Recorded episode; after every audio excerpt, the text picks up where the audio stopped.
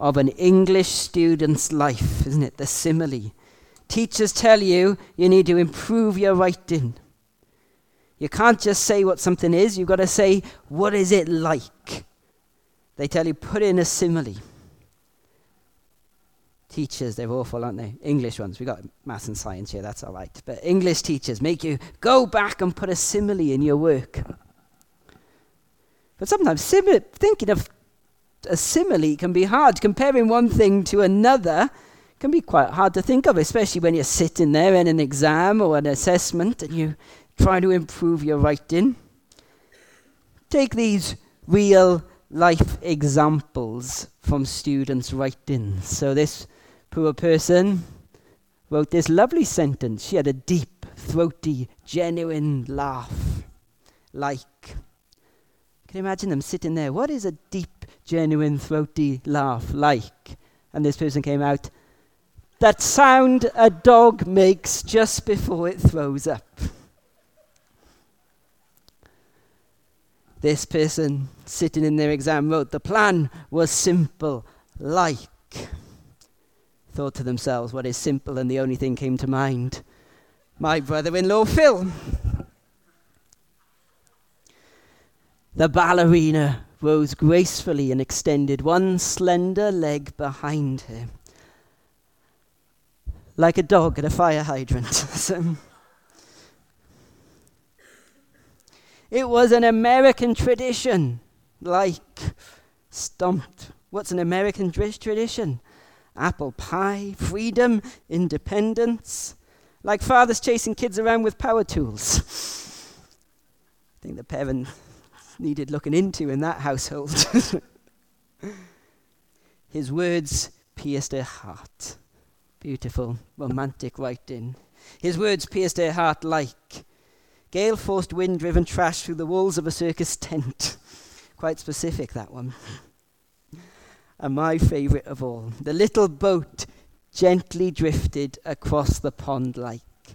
This poor student sitting in the exam thinking, what else would gently drift across the pond? And the student could come with nothing. So he said, the little boat gently drifted across the pond like the way a bowling ball wouldn't. the simile.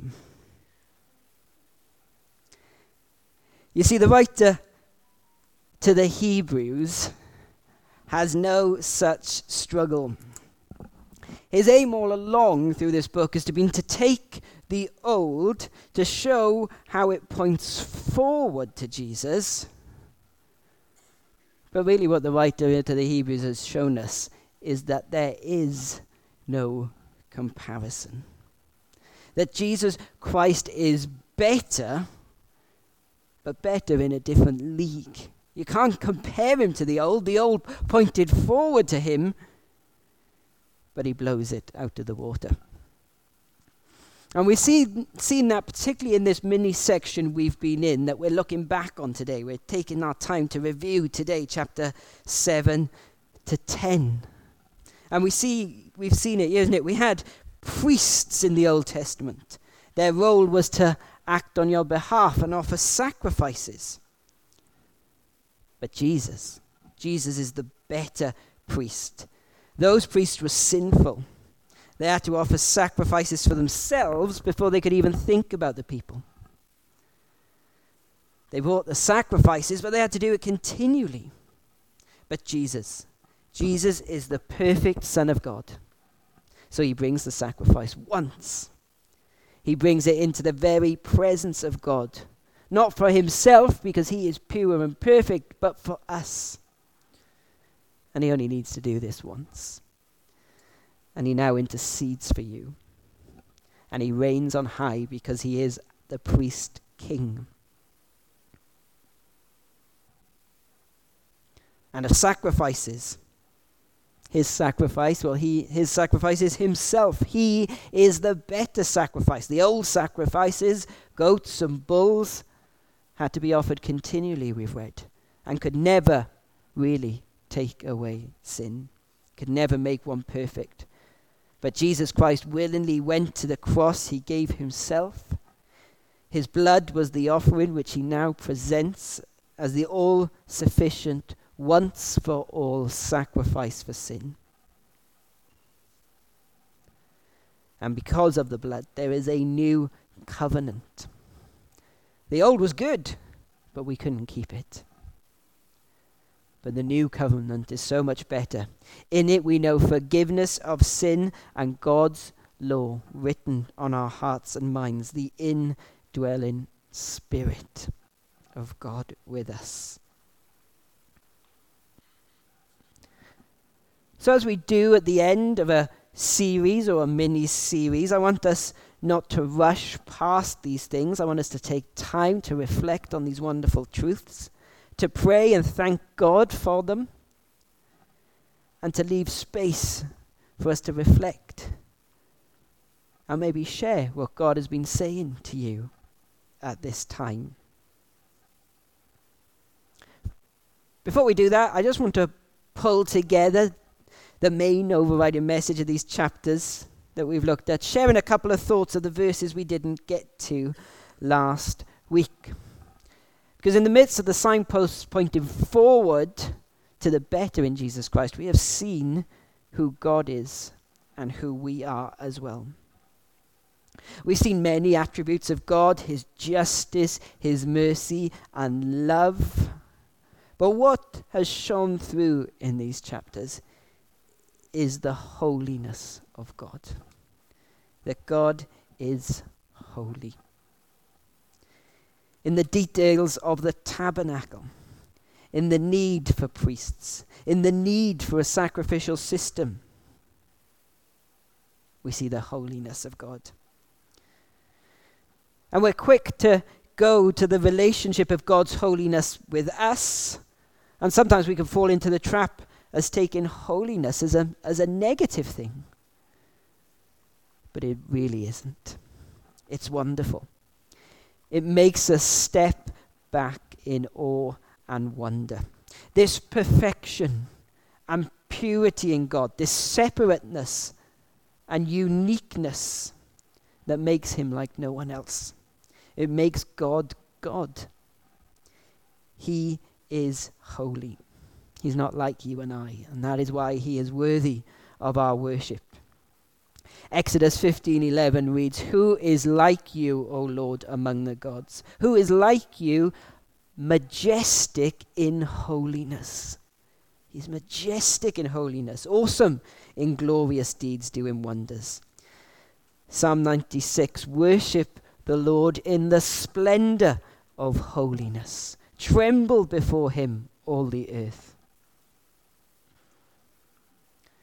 And words we've thought of before in Isaiah chapter 6. In the year that King Uzziah died, I saw the Lord sitting upon a throne, high and lifted up, and the train of his robe filled the temple. Above him stood seraphim with six wings, with two. They covered his face with two, he covered his feet with two. He flew, and one called to another and said, Holy, holy, holy is the Lord of hosts. The earth is full of his glory.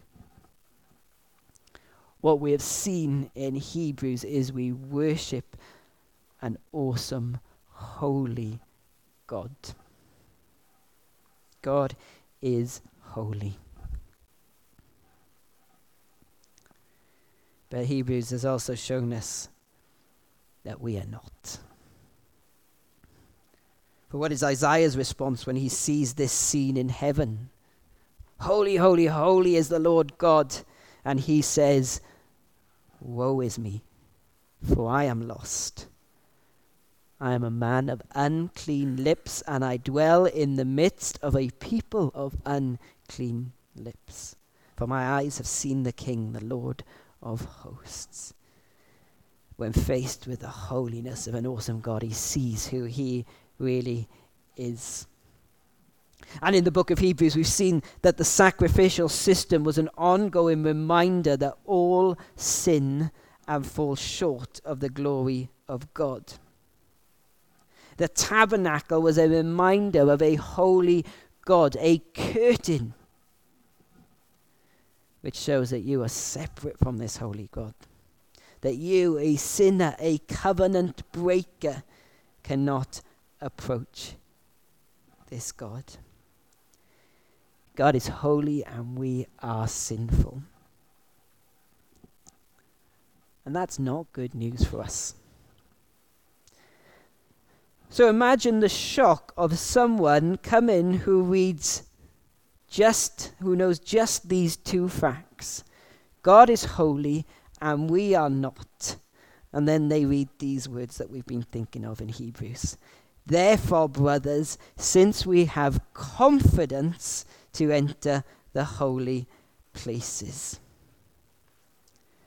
Confidence, boldness to come. On what grounds? How can these sinful people ever think of entering the presence of a holy God? And that's the wonder of the gospel. That's the good news. Therefore, brothers, since we have confidence to enter the holy places by the blood of Jesus, by the new and living way that he opened to us through the curtain, that is through his flesh. Because of Jesus Christ, because of his great sacrifice, because he has dealt with sin, we can know forgiveness and peace with God in him we can come.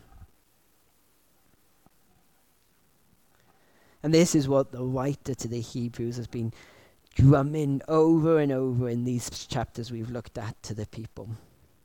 Because of Jesus Christ, you can come. And this is what the writer wants these people to know. Why? Well, because it's true and it's good.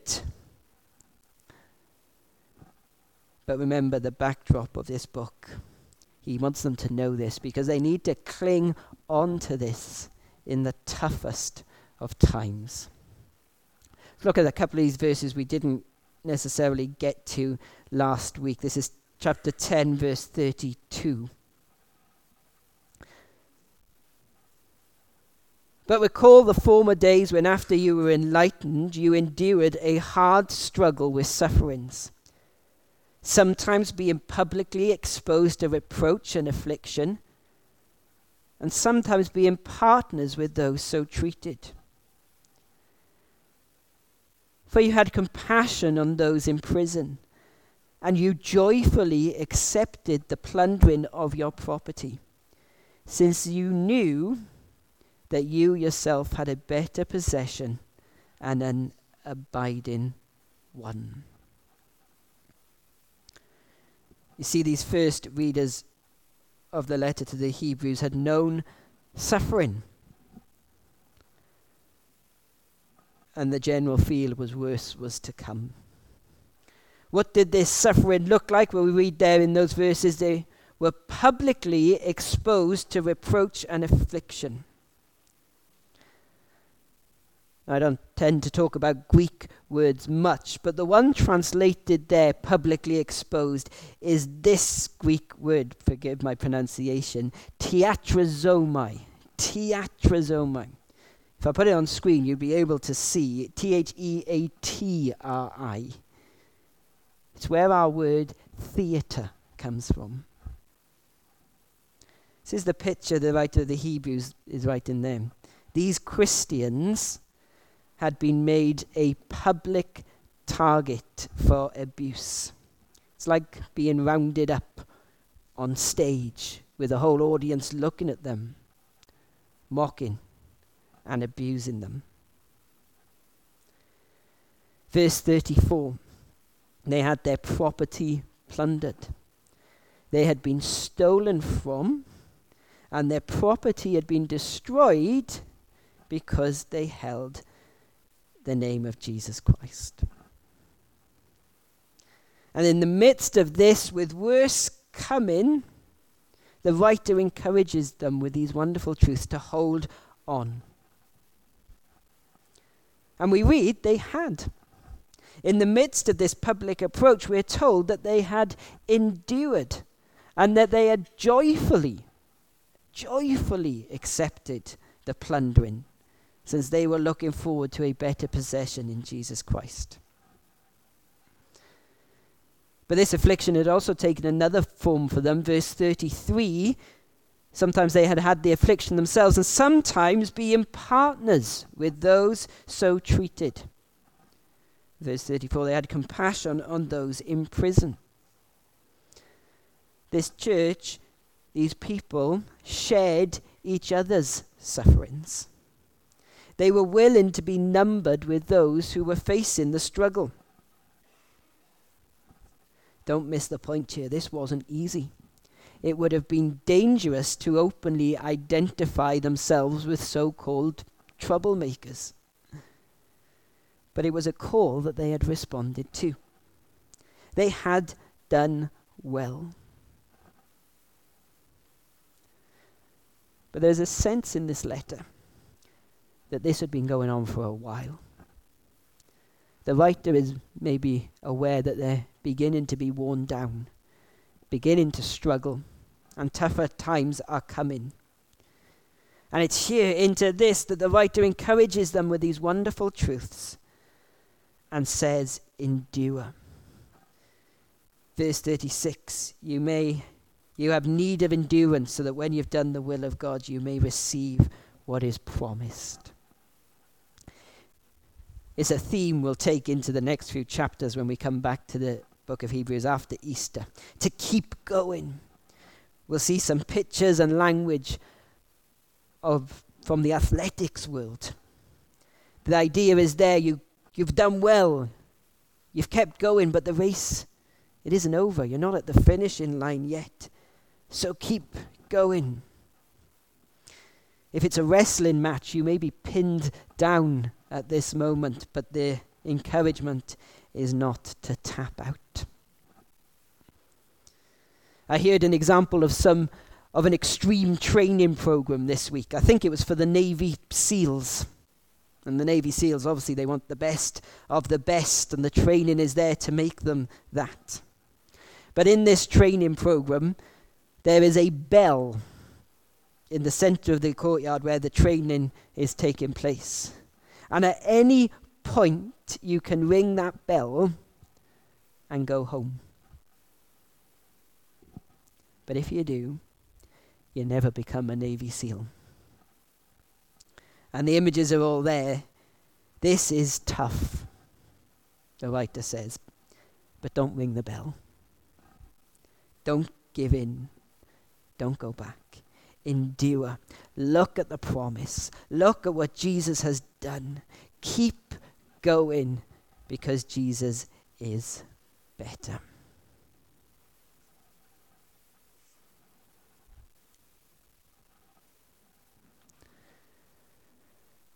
So, what of us all these years later, reading the book of Hebrews?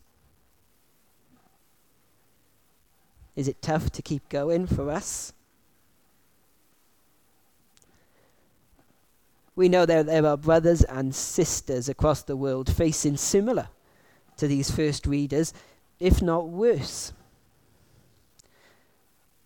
Brothers and sisters across the world, there are those who are publicly being made an example of, wounded, imprisoned, and even killed because they hold the name of Jesus Christ. Those whose houses who have been burnt down, those who have lost every earthly thing because they would not deny Jesus Christ. We're going to be praying for these brothers and sisters in our prayer session after the service today.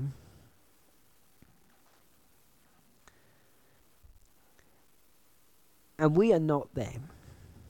We thank God we are not there. But even as we look around in our own country at the moment, we are now seeing small signs. Public exposure. Ridicule and marginalization for those who hold the name of Jesus Christ. Maybe not plundering, but a real risk for some to lose income and jobs because they stick to God's way and not the world's agenda. What are we going to do? Will we be those who endure? Would we have the faith to see earthly possessions taken away? but say, I know my treasure is safe with Christ on high. One writer said this week, and this has stuck with me the Christian stands between two worlds. Each offers him its goods as possessions. Two worlds, each offers their goods as possessions. Will we cling to what God offers rather than the world? And will we be numbered with the people of God? Will we stick our head above the pit even when it's dangerous? Who will we identify with? Christ and his people or the world? You see, none of this is easy. It's costly and it's hard. And that's what the writer to the Hebrews is reminding us. It's tough. But this is no time for dropping out. Jesus Christ is better. So endure. And this is what he's doing when he's writing. He says, Look at what you have in him. Look at the rich man. Now, this is an illustration from the 90s, so it might go over the head of both those who are older than me or younger than me. So I'm sorry. Sarah, you'll be all right. so.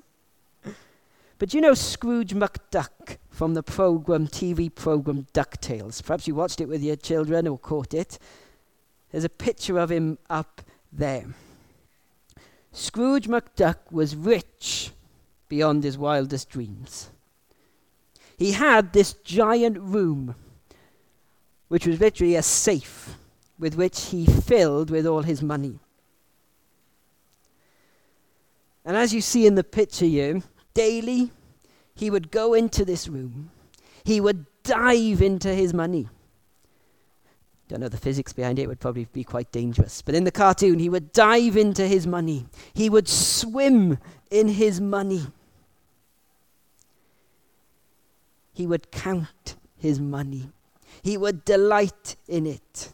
He would do everything to preserve this money and to stop anyone stealing it and do everything he could to increase it. That was basically the storyline for the whole program. Hebrews tells us, tells you, Christian, that you are rich. It's like to the church in Smyrna, we read, though they were earthly poor, they are told they are rich. Rich in Jesus Christ. And that's what the book of Hebrews shows us so Christian today.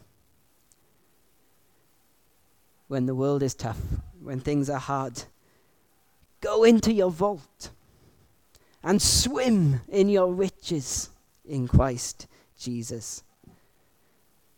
Count your blessings, name them one by one, as the old hymn used to tell us. Go count your riches in Him, delight in them do everything to preserve them and increase them. In the midst of the toughest of times, see these. See that what you have in Jesus Christ is better than all the world can offer. And endure. Verse 35 Do not throw away your confidence, we're told. Do not throw away your confidence. What confidence is he talking about there? Well, we go full loop to where we started. Therefore, brothers, and since we have confidence to enter the holy place, do not throw away your confidence. I love the words of an older Bible version cast not away your boldness. We can come boldly because of Jesus Christ and his sacrifice. Don't cast away your boldness. Don't give up. Don't go back. Don't tap out. Don't ring the bell. Keep going. endure because Jesus Christ is better.